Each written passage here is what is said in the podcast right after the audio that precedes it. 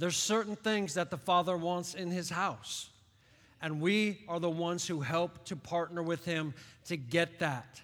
We need to create a space for Him to come where He is welcome, where He loves to be there. He's building us together as living stones, as a temple of the living God, to where His presence is going to make His permanent. And we've been talking about it uh, for a while here. We have an inheritance in this place that the Lord is offering to us, and He wants us to partner with Him to get that.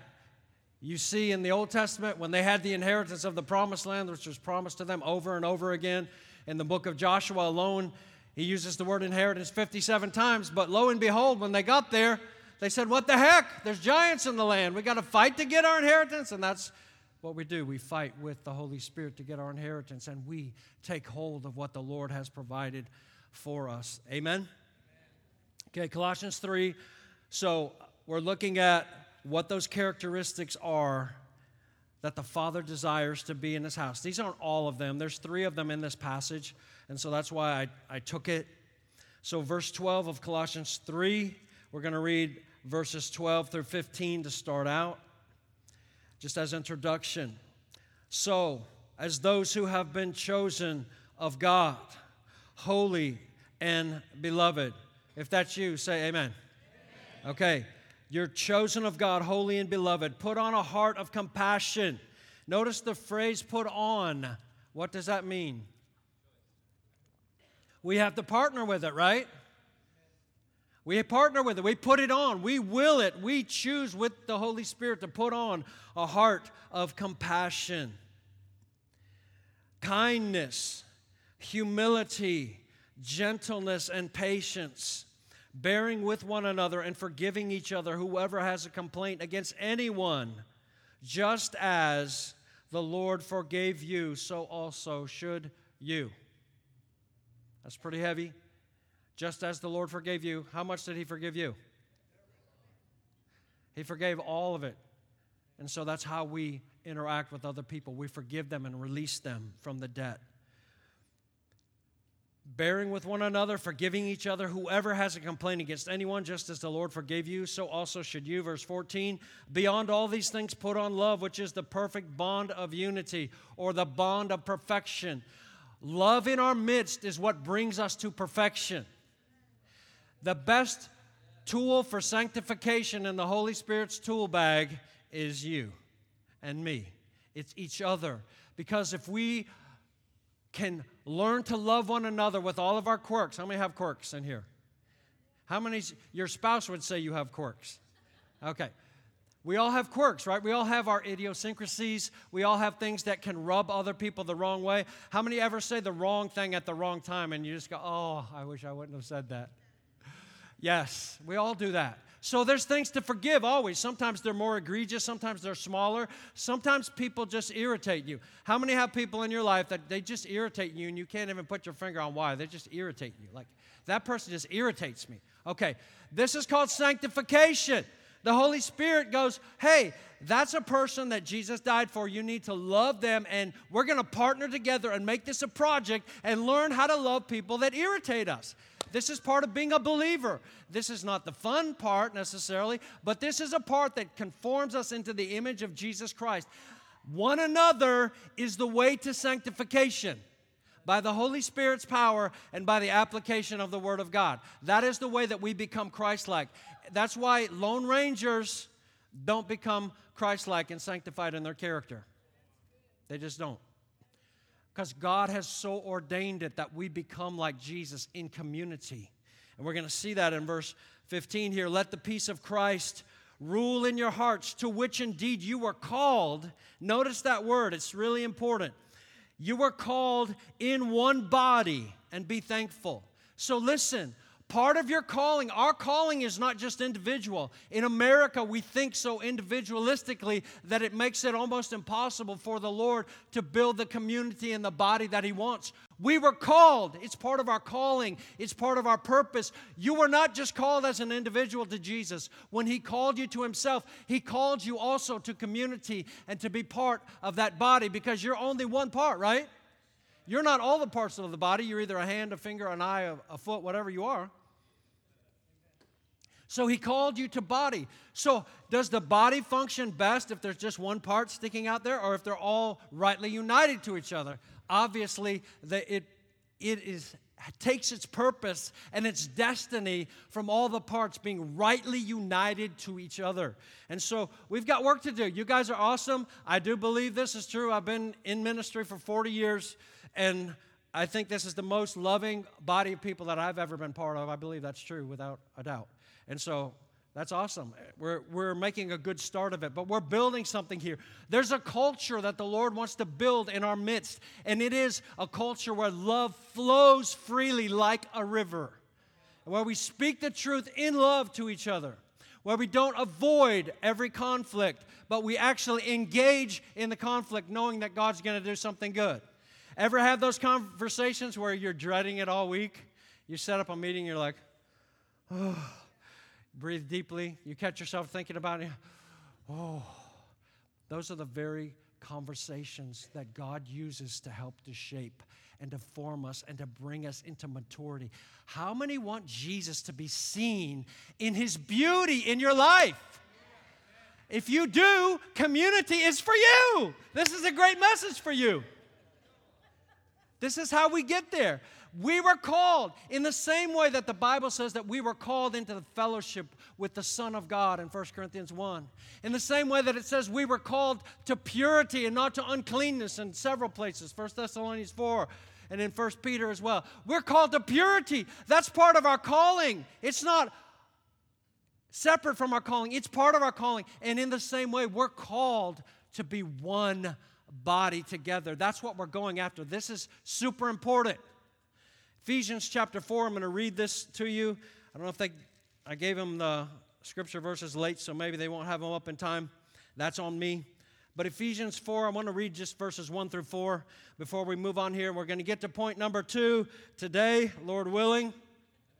Point number one is the atmosphere that we're creating for God. Anybody remember?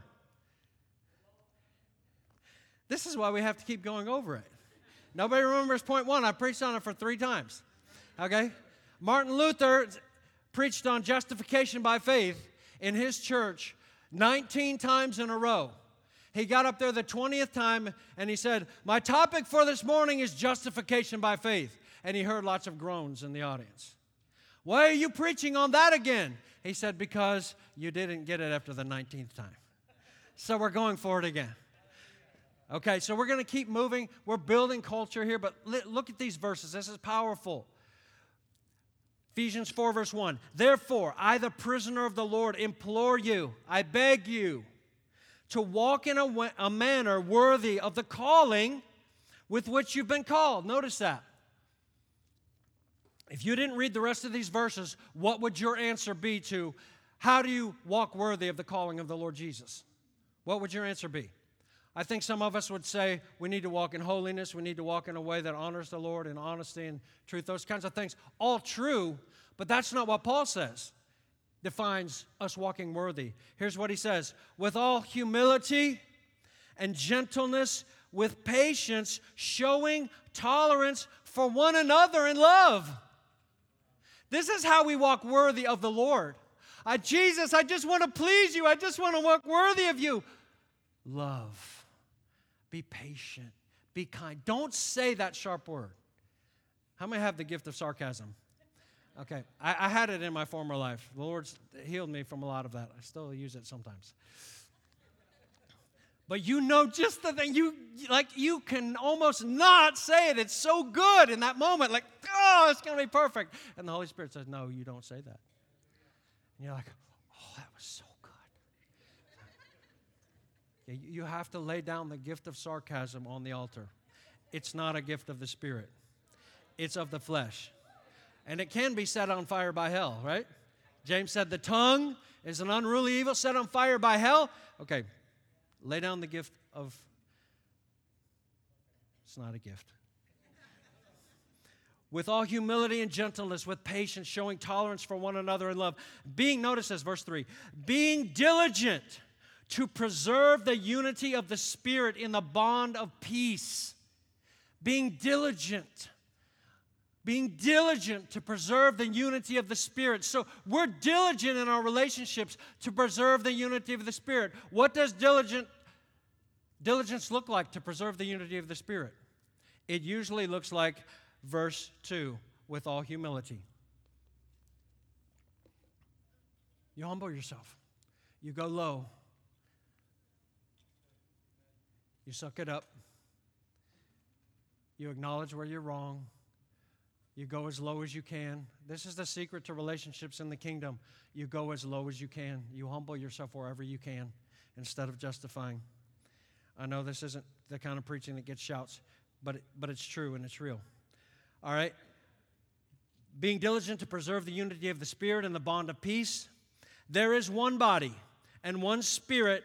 Notice, just as you were called in one hope of your calling. There's the calling again. We're called to be a body of people that is rightly united and rightly loving and rightly interacting with each other. That's what we're called. That's part of our calling. When God called us, He didn't just call us, come to me and I'm going to take away your burden, I'm going to fix your stuff, I'm going to give you eternal life, I'm going to wash away your sins with my blood. That is true. Praise God forever for that. But He also calls us into a larger destiny as a people with those that He connects us with. And if we don't fulfill that, we don't fulfill our calling. Okay, back to Colossians chapter 3. I want to pick up at point two. So, point number one anybody know now? Yes, Miss Allen got it. Treasure each other. Treasure each other. If there's an atmosphere where the people of God really treasure each other, you know, there's another T word that usually would be more applicable, and that is we tolerate each other. Tolerating is different than treasuring. Parents, I will tell you, your kids know this intuitively. You can smile at them, biting your lip, but they know if you really enjoy them.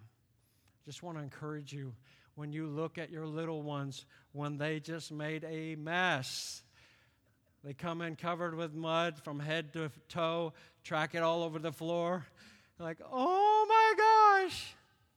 But if you get down there and look in their little eyes, say, Come here, we need to get you in the bathtub, but I love you. Look them in the eye. That will do more to make your children secure stable, and healthy than most anything that you can do. Okay, just FYI, I know there's young adults here aren't married yet. Just, just put it back there. People understand intuitively, and children are especially good. Parents, your kids know exactly who you are. You know that, right? They know who you are. They, they don't know who you are in church, like they know who you really are. And so that's the thing that they pick up on. And if they feel like there's a disconnect between what you really are when you get up with bedhead in the morning and you haven't had your coffee yet, and then you go to church and you're, oh, praise the Lord. How are you, brother? They're like, who's that person? Who's that person? Mama goes to church to act.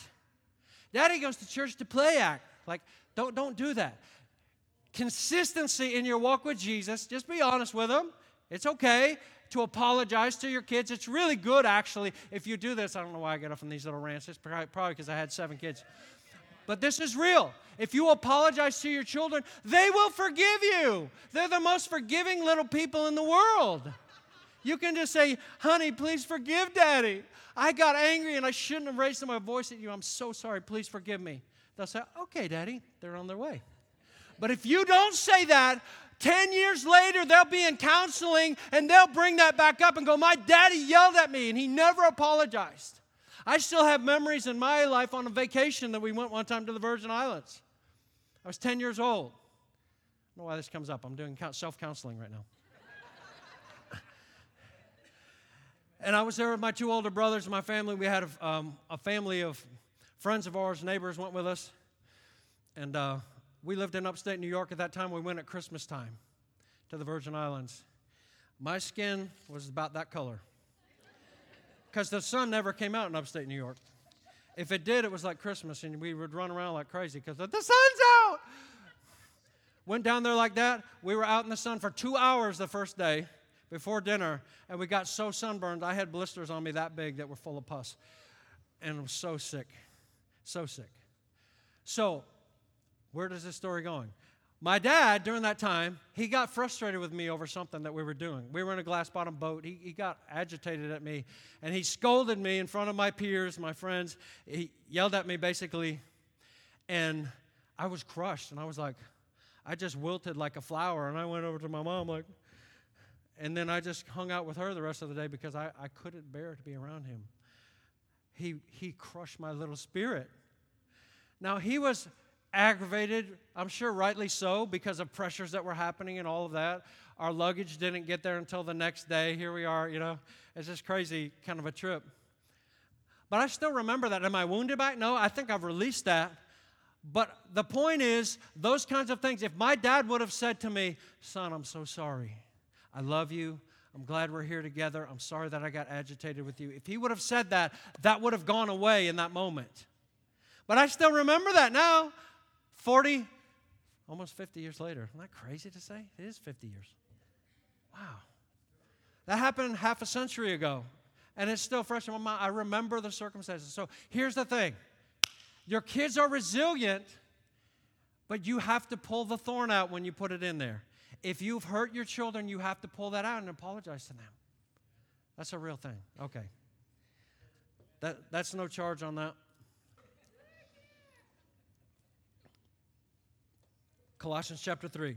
Point one treasure each other. The Lord wants us to treasure each other, not just tolerate. If we have an atmosphere where we really treasure each other, it's hard to treasure each other if you don't know each other. It's hard to treasure each other when the only time you see each other is looking at the back of somebody's head in a service like this. Okay, this is real. I'm putting this out there. The Lord wants something deeper and more from us. And Praise God. I see it happening. It's happening before our eyes. It really is, where relationships are actually being developed that are real. We put on the armor, don't we, to protect ourselves from pain, but that armor also insulates us from actually having real relationship and heart to heart.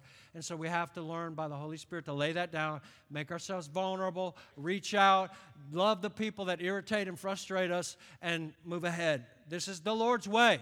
This is what the Lord's calling us to. He called us to this in one body. Hey, treasuring each other. We could go on and on about this, and we'll keep talking about this culture. Let me move on to point number two. Drum roll, please. Okay, here it is. Here it is in verse 16. Let the word of Christ dwell within you richly with all wisdom teaching and admonishing one another with psalms and hymns and spiritual songs, singing with thankfulness in your heart to the Lord. Let the word of Christ richly dwell within you. Let the word of Christ richly dwell within you. What is the word of Christ? Earlier in this book, in chapter 1, he calls it the word of truth. So, the Bible, the Word of God that is recorded here, the message of the gospel, all of that goes together. The things that Jesus spoke, this is the Word of Christ. We are supposed to be letting it dwell within us, in our midst. The you there in that verse is plural. Let it dwell within you richly. This is what it means to let it dwell within you richly. It means to be word saturated people. Be saturated with the scripture. Be saturated with the word of God. Why? Because God loves it. He loves truth. And in our culture, truth is being substituted for feeling. Can anybody testify that our culture is driven by feeling now and not by truth? That's why the morality, even inside of the church, has shifted so radically is because now certain things feel culturally they feel good like it's okay. So your sexuality now if you if you think that you're some other sex than what you were born as if you feel that that's the way, then, then that is your truth. You, your feeling determines your truth. But that is not what the Bible teaches. The Bible teaches there is objective truth that is real, and there is objective deception that is real. And we have to discern the difference and love the truth. Loving the truth is huge. Listen to me. It is at the root and the core of why people go to hell. The Bible says in Second Thessalonians chapter 2 that in the last day, because people did not receive, listen to the phrase, did not receive the love of the truth so as to be saved, God sent upon them strong delusion so that they would believe a lie and be damned. Did you know that verse was in there? Rejecting truth is rejecting God. Treasuring truth is treasuring Jesus.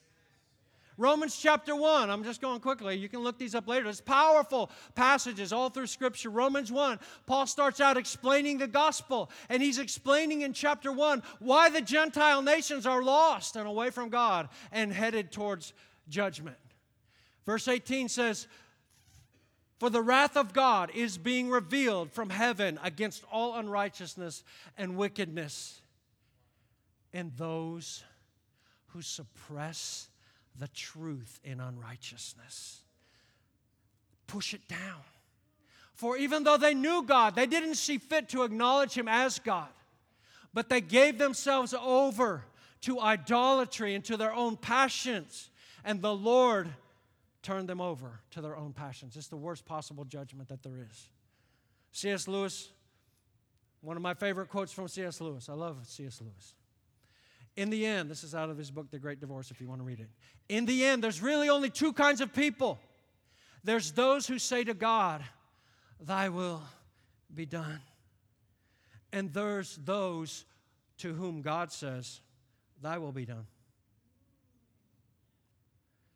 If God says to you, Go ahead, just do what you want, you're lost because our own passions, our own desires, and our own pursuits always lead to rebellion against God.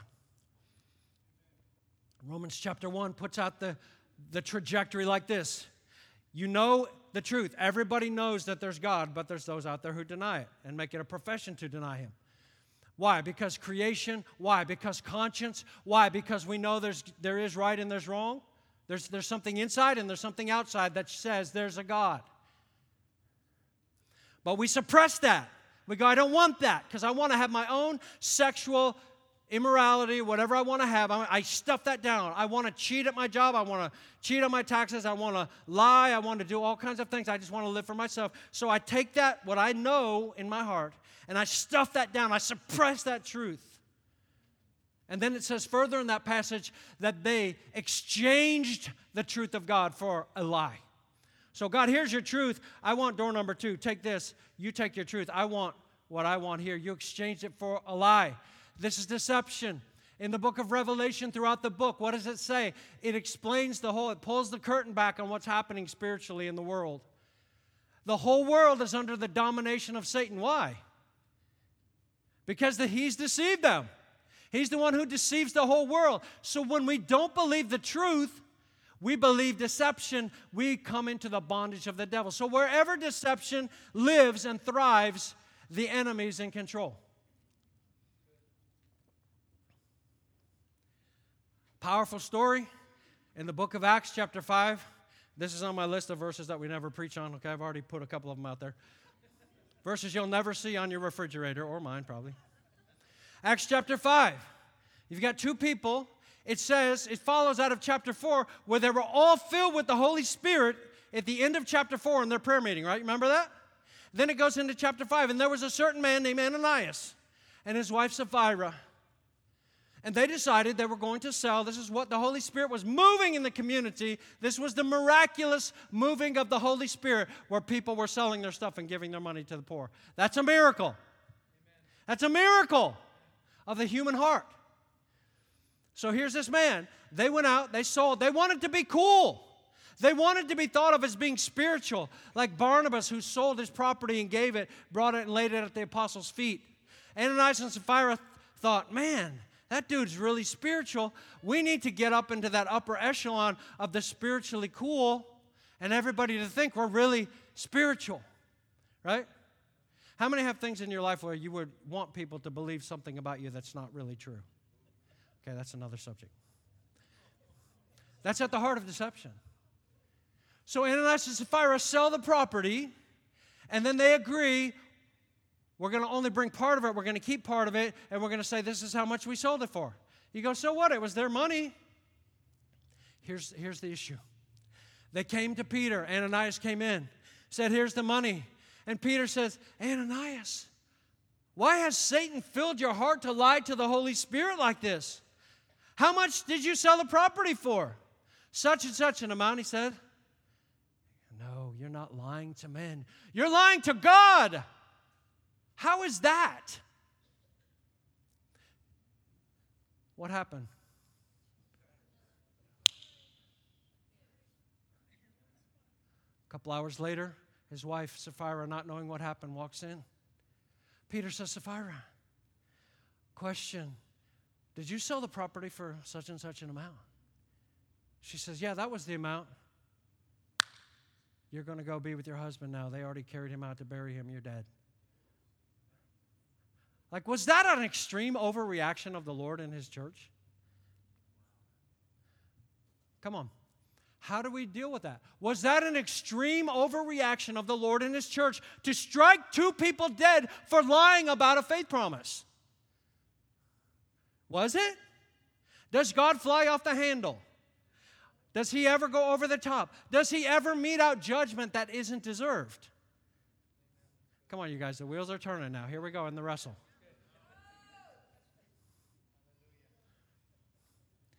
Was that just? Was it right? It's hard to say, isn't it?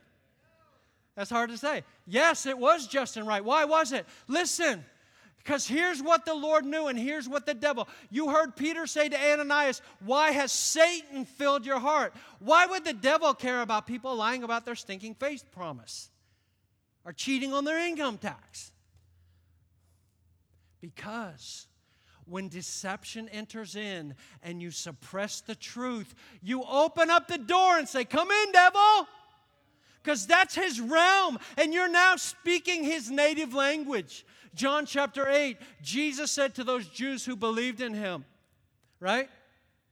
He's talking about discipleship. Then there, in, in seven verses, these ones who loved Jesus and adored him are ready to kill him. They got the long knives out. He goes, Why do you want to kill me? I've just told you the truth. And they're like, No, we're children of Abraham. He goes, If you were children of Abraham, you would do what Abraham did, but you're children of your father, the devil. How's that for influencing people in positive, flattering ways?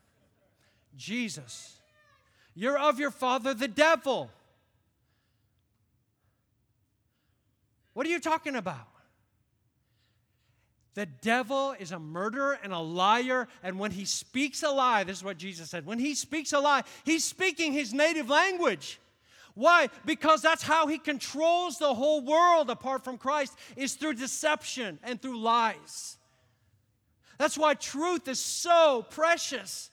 It is so precious. All of those little lies that we tell to make ourselves look better, and to feel better and to make other people think things about us that aren't really true, those are actually opening up the doorway to the enemy in our life and in our midst. And at the beginning of the church, when it was moving so powerfully in the way of establishing the kingdom in this Roman culture that was full of other gods, God said, I'm not letting the devil in the front door of my house.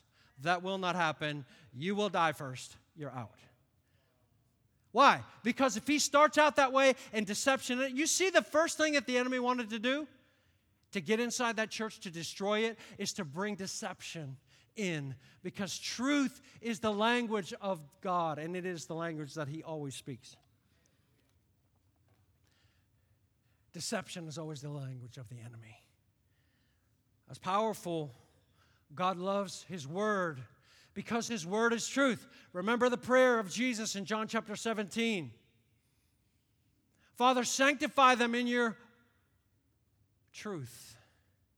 Your word is truth. So here's the beautiful and powerful thing like, we have such a treasure. We have such a treasure in having the Word of God written. You know how many people died trying to get the Word of God in their own heart language? I won't go through all the history, but it's amazing the persecution that happened and the people that gave their lives for the scripture to get into the language of the people.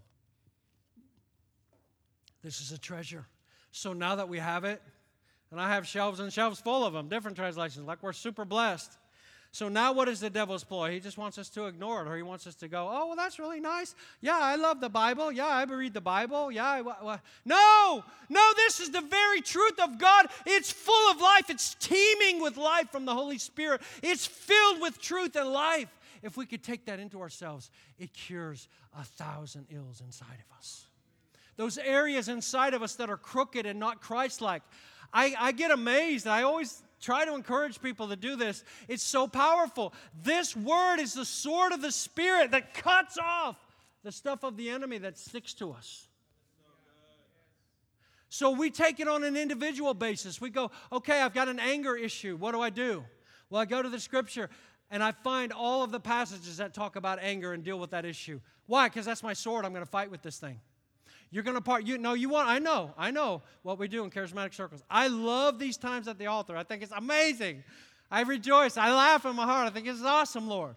But listen, there's a partnership in, on our individual basis with the Lord. We need to take the sword. He goes, I'm not taking the sword up for you. I'm not going to fight with that sword. That's your sword.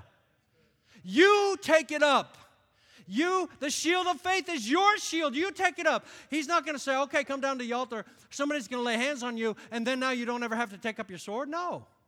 You still have to take it up. If you've got issues in your life for sanctification where the character of Christ is not rightly formed in you, how many would say amen? amen. Come on. Okay. Altar call afterwards. We, we talk about deception now. Come on. Take that word. Take all the verses you can find about anger, write them down. Meditate on them, pray them, use them like a sword to cut that junk off of your life. Use them like a sword. Anger, lust, take those verses, use them like a sword. Cut that junk off of your life. You're like, I've been crying out to the Lord, Lord, and He's saying, Take up your sword. The truth is what breaks deception off of your life. The reason that we're bound in sin habits is because we're deceived. And the way to get free from deception is to breathe in this word and keep breathing it in and keep breathing it in until the deception gets dissipated and broken off of our life. Come on, that, that was worthy of an amen there. That, that, that was, yeah. So, on a personal level, I want to exhort and encourage us like, do this. If you want to move forward in your Christ likeness, He's given us a tool.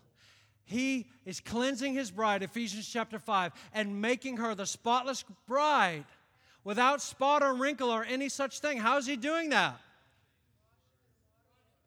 With the washing of the water with the Word. You're like, yes, that's why I come to church. No, you, you got to get in the shower. You, you, you got to get in the shower and you got to take your socks off. And you got to take your jacket off. You got to get in the water and let that water wash all over you and wash that junk off of you. Does it happen in a week? No. Does it happen in a year? No. But does it happen? Yes. Oh my goodness, if you could have seen all the junk that was on me I was like I was covered with barnacles when Jesus brought me to himself. You couldn't even see skin. There were just all barnacles. You see those poles in the, on the piers in the ocean? Just covered with barnacles that thick. That's the way I was. And Jesus like, oh, this is going to be a challenge, but watch. Let's start. Let's start.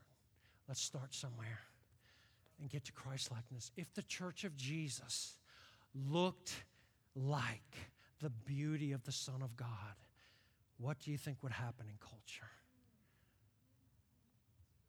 If there was nothing hidden in darkness, if there was no false illusion of an image, remember the letter to the church in Sardis? You have a name that you're alive, but you're actually you're dead.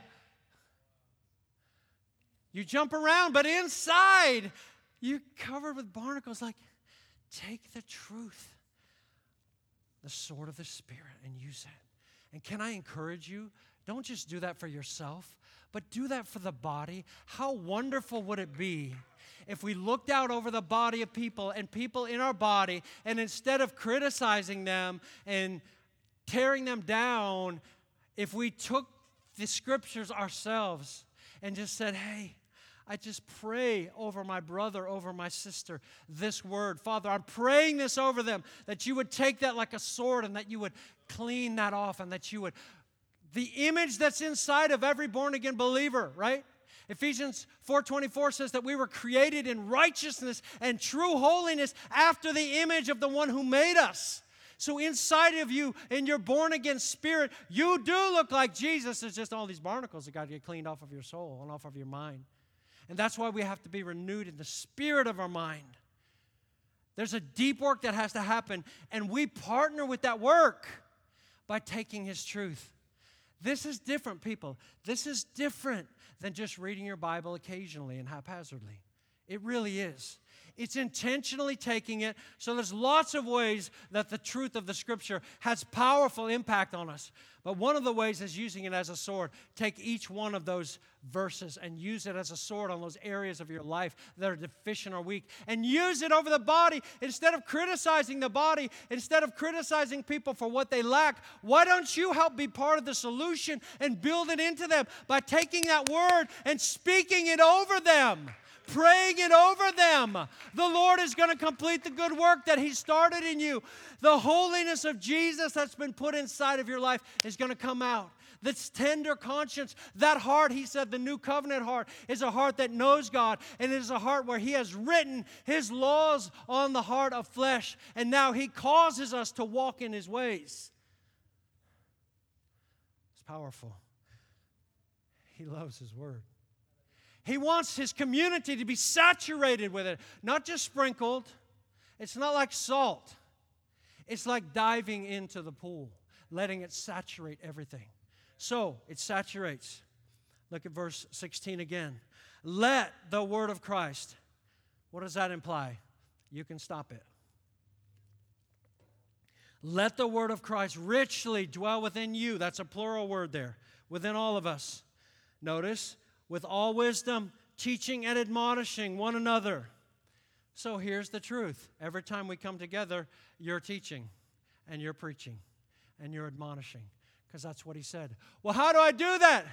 You breathe in this word to where you're like a sponge, and when you touch it, it comes out. Then, if somebody comes up to you, wisdom can come out of you because you've put it inside of you. This is not just the preacher's job. This is everybody in the community where we are a word saturated people.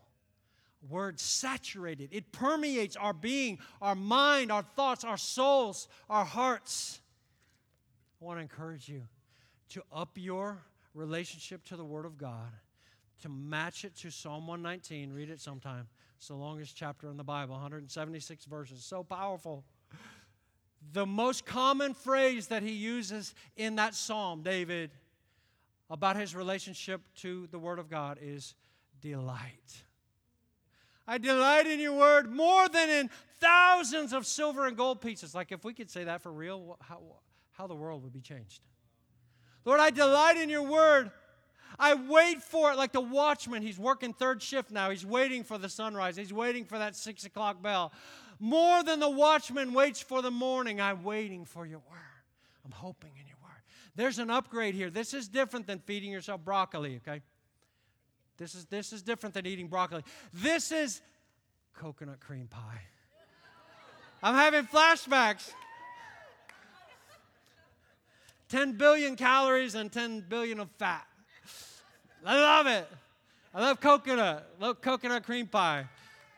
None has gone into my mouth for a long time, but I just like to think about it. So good. The Word of God is like that, sweeter than honey. Your words in my mouth. Jeremiah said, Your words were found, and I did eat them, and they became to me the joy and the rejoicing of my heart. Your words are so precious and powerful. God wants a community where His word is not just a tool, that's okay, but it's a delight, it's a joy, it fills us, it saturates everything. So when we're filled with that, what do you think happens? When you have a congregation of people that take that you, plural, seriously and they go, okay, I'm part of that you, plural. I'm going to fill my life. I'm going to be saturated with the Word of God so that I can admonish and I can teach when I come together with the body. That's what this passage says. It's not me, it's not Brandon, it's not, it's you. You're teaching today. You're admonishing today. You're exhorting today. You got to have some fuel, delight, treasure the Word of God. Notice also in this verse teaching and admonishing one another, number one. Number two, with psalms and hymns and spiritual songs, singing with thankfulness in your heart to the Lord. You are not only teaching this morning, you're on the worship team. God wants our teaching, our counseling, our admonishing to be saturated with His Word. He wants our worship, our songs, our hymns, and our spiritual songs to be saturated with His Word, not just some sprinkled on top, but to be birthed out of it, to be saturated with. Why? Because it's powerful, and those things change people's lives. You know, there's many passages in the New Testament letters that are actually hymns that Paul quotes. Philippians chapter 2 is one, 2 Timothy chapter 2. They're, they're hymns that they sang in the early church. Most all scholars believe this. The one about having the mind in you, which was also in Christ Jesus, who took upon himself the form of a slave. That's, that's an early hymn that they sang. They got the word into them, breathing in truth through their worship and through what they sang even through their spiritual gifts. Spiritual songs here most likely refers to Holy Spirit spontaneous given songs that were brought forth. Our spiritual gifts are filled. Why does this matter? It matters a lot. In our culture, one thing that we cannot give up we want the expression of the spiritual gifts, we want the expression of the Holy Spirit. We desperately want that. We want what happened here this morning to be multiplied a thousandfold. But that's not a but of not, that's a but of plus. We want the Word of God to have its rightful place. This is my belief. I believe the Bible bears this out.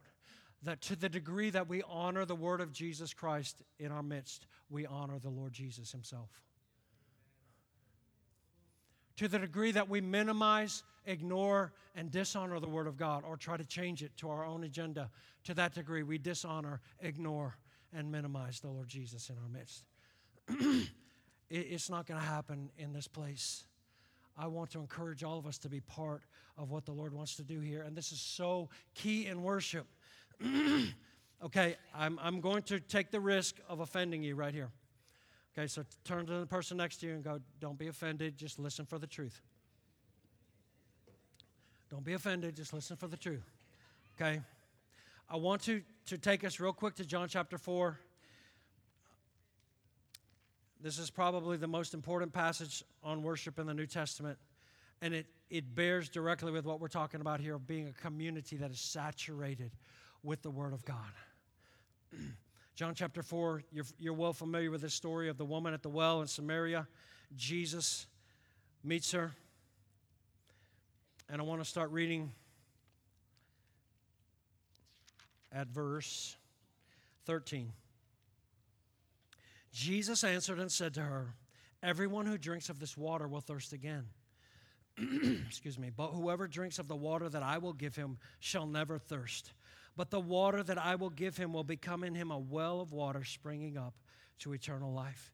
And the woman said to him, Sir, give me this water so that I'll not be thirsty nor come all the way here to draw. And he said to her, Go call your husband and come here. The woman answered and said, I have no husband. And Jesus said to her, You have correctly said that I have no husband, for you've had five husbands, and the one that you have now is not your husband. This you've said truly. Now it gets awkward. That's really awkward. Jesus is the master of awkward in getting to those places of the heart. I, I, just marvel at it. I laugh out loud sometimes when I read that. I'm like, what in the world? You said that? It's crazy. The woman said to him, Sir, I perceive that you're a prophet. Let's change the subject real quick. Our fathers worshiped in this mountain, and you people say that in Jerusalem is the place where men ought to worship. So understand Samaritans, again, many of you know this, but who was a Samaritan? So the northern kingdom of Israel was taken captive by the Assyrian Empire. Most of them went into captivity, went to Assyria, but they left some behind. Those ones that were left behind, the Assyrians came in, inhabited that northern part of Israel, they intermarried, and so the Samaritans were half breeds. They were half Jews and they were half Assyrians.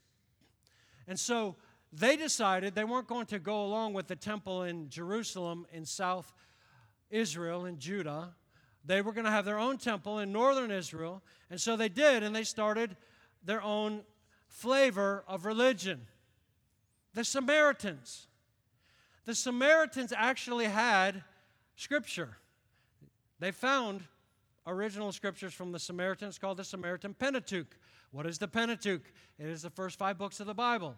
Genesis, Exodus, Leviticus, Numbers, Deuteronomy. They had that essentially the same as what we have in our Bible. There's uh, several thousand changes, but they're all pretty small. So essentially, they liked the Pentateuch. Why did they exclude the rest of the Old Testament? Because they didn't like it. They didn't like this talk of judgment. They didn't like the, the talk that reminded them that they were sinned and they were idolaters, and that's why God sent them into judgment. They didn't want all that. They don't want the prophets. The prophets get too nosy into your business.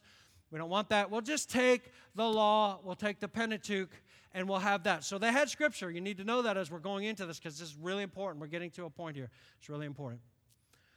Verse 21. Jesus said to her, Woman, believe me, an hour's coming when neither in this mountain nor in Jerusalem will you worship the Father. Worship's about to shift completely. It's not becoming a locality now, it's becoming a heart issue. You worship, listen to verse 22. So powerful. You worship what you do not know. We worship what we know, for salvation is from the Jews. Why would he say to a people, are the first five books of the Bible, is that scripture? Pentateuch is scripture, right? They had that. Why would he say to that woman, You don't even know what you worship? Because if you decide what part of the scripture you like, and reject the part that you don't like, it's not the scripture that you believe, it's yourself. So you have a designer religion. Hello, America. Hello, Facebook. Hello, every social media platform. You have your own designer God. Well, I think God is. Here's the question How do we find out who's the real God? Will the real God please stand up? Because there's we have more gods in our culture than the Romans had with 300 million because everybody has their own God. Here's the question Where's the real God? And Jesus said, You think because you have that piece of God and you're going to base everything on that, that, that you have, you're really worshiping. He goes, you, you don't even know what you're worshiping. Because if you decide that you're going to take just the revelation of God that you like and reject the rest, it's not the scripture you believe, it's yourself then you have your own designer God. Congratulations. He can allow you to do whatever you feel like doing. He can permit you to do anything, and He's still going to just love you, love you, love you. You have your own designer God. Congratulations. Hello, America.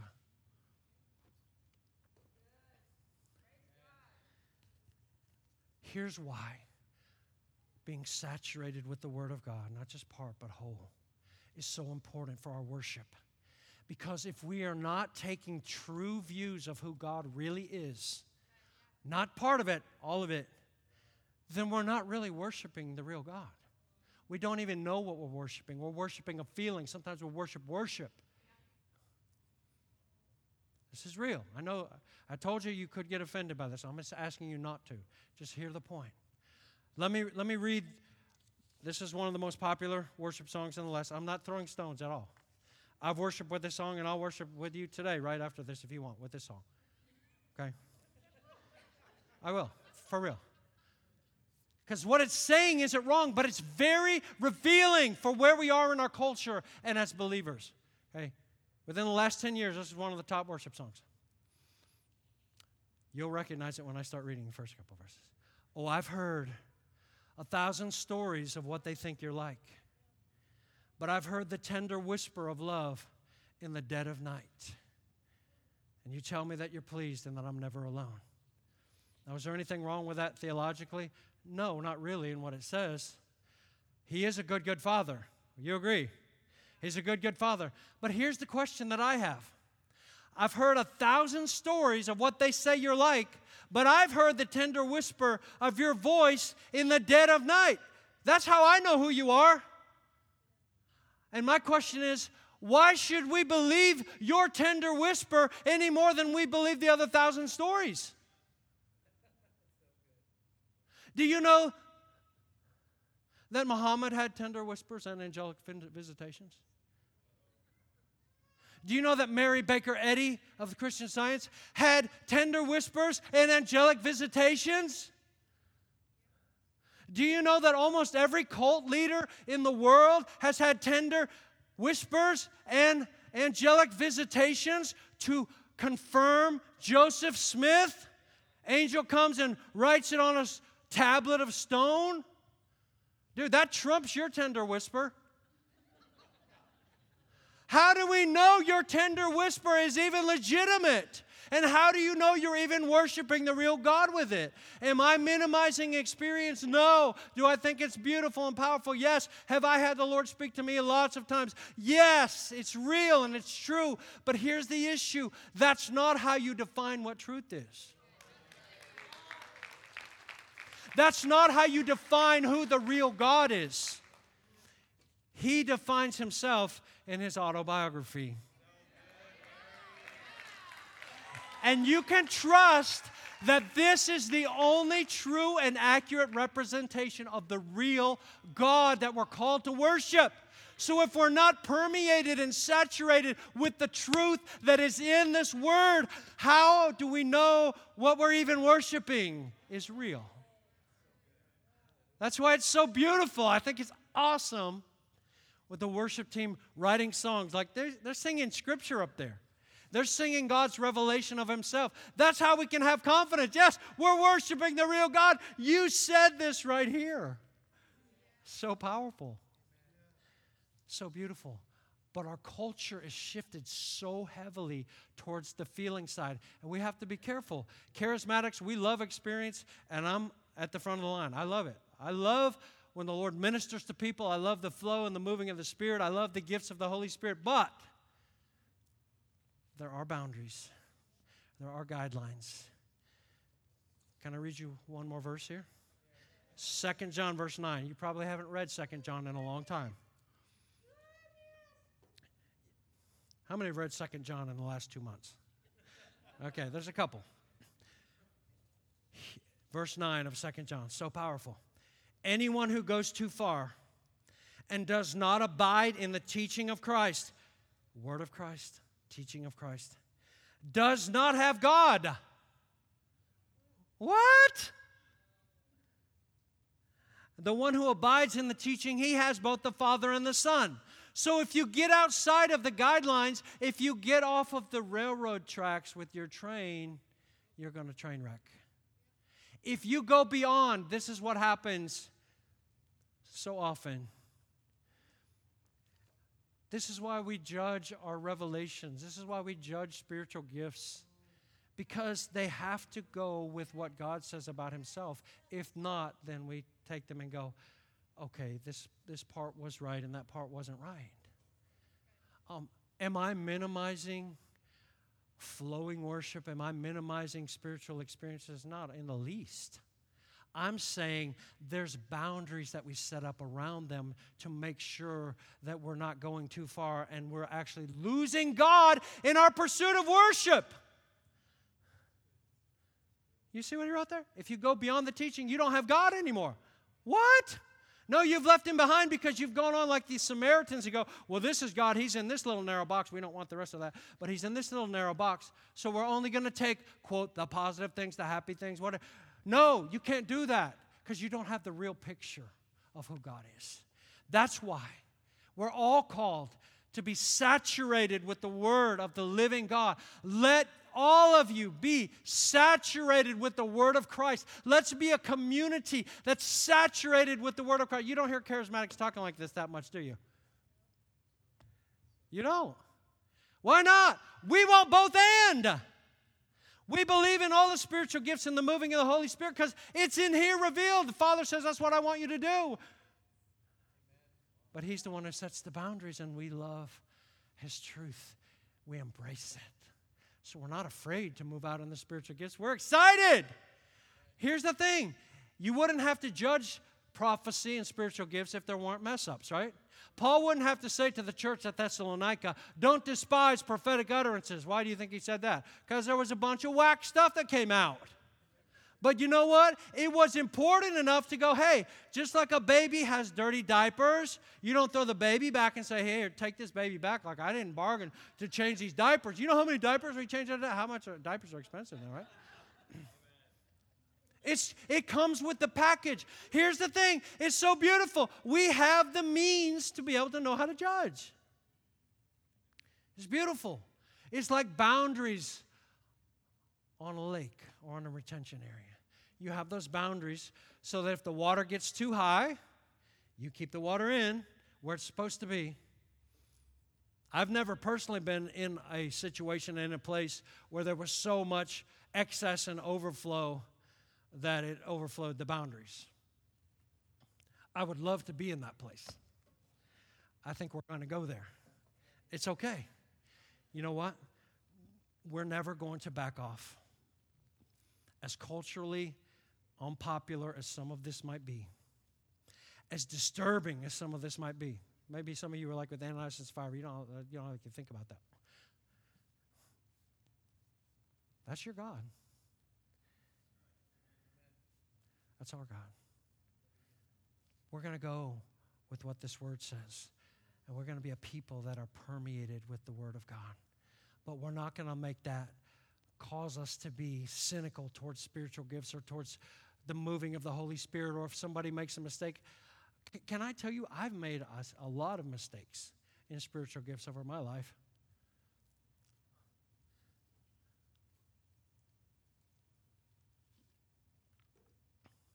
It's okay. The Lord still allows me to do them. Because my heart is to do what's right, just like yours is. Can I ask you in this moment to commit yourself and your heart to have a richer supply of the Word of God inside of you? Can, can I ask you? I, I just want to ask you. We're going to pray. I'm not going to have a, a big altar call or anything like that. I just want to ask you if you'll commit in your heart to have a richer, a deeper, a fuller supply of the Word of God in your life. Why? Because when you have that, the picture of Jesus that's inside of you gets more vivid and more vibrant and more alive, and people see it. They see Him.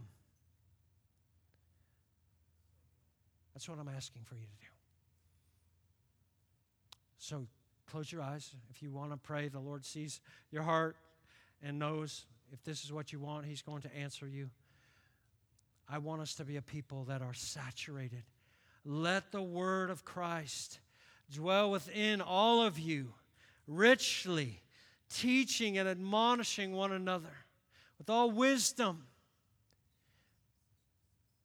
singing psalms, hymns, and spiritual songs, filled with the richness of the word of Christ in our midst. The Father loves to dwell in the house when that happens. So, Father, we ask you to, I thank you for each of these men and women in this room. I thank you for their heart for you.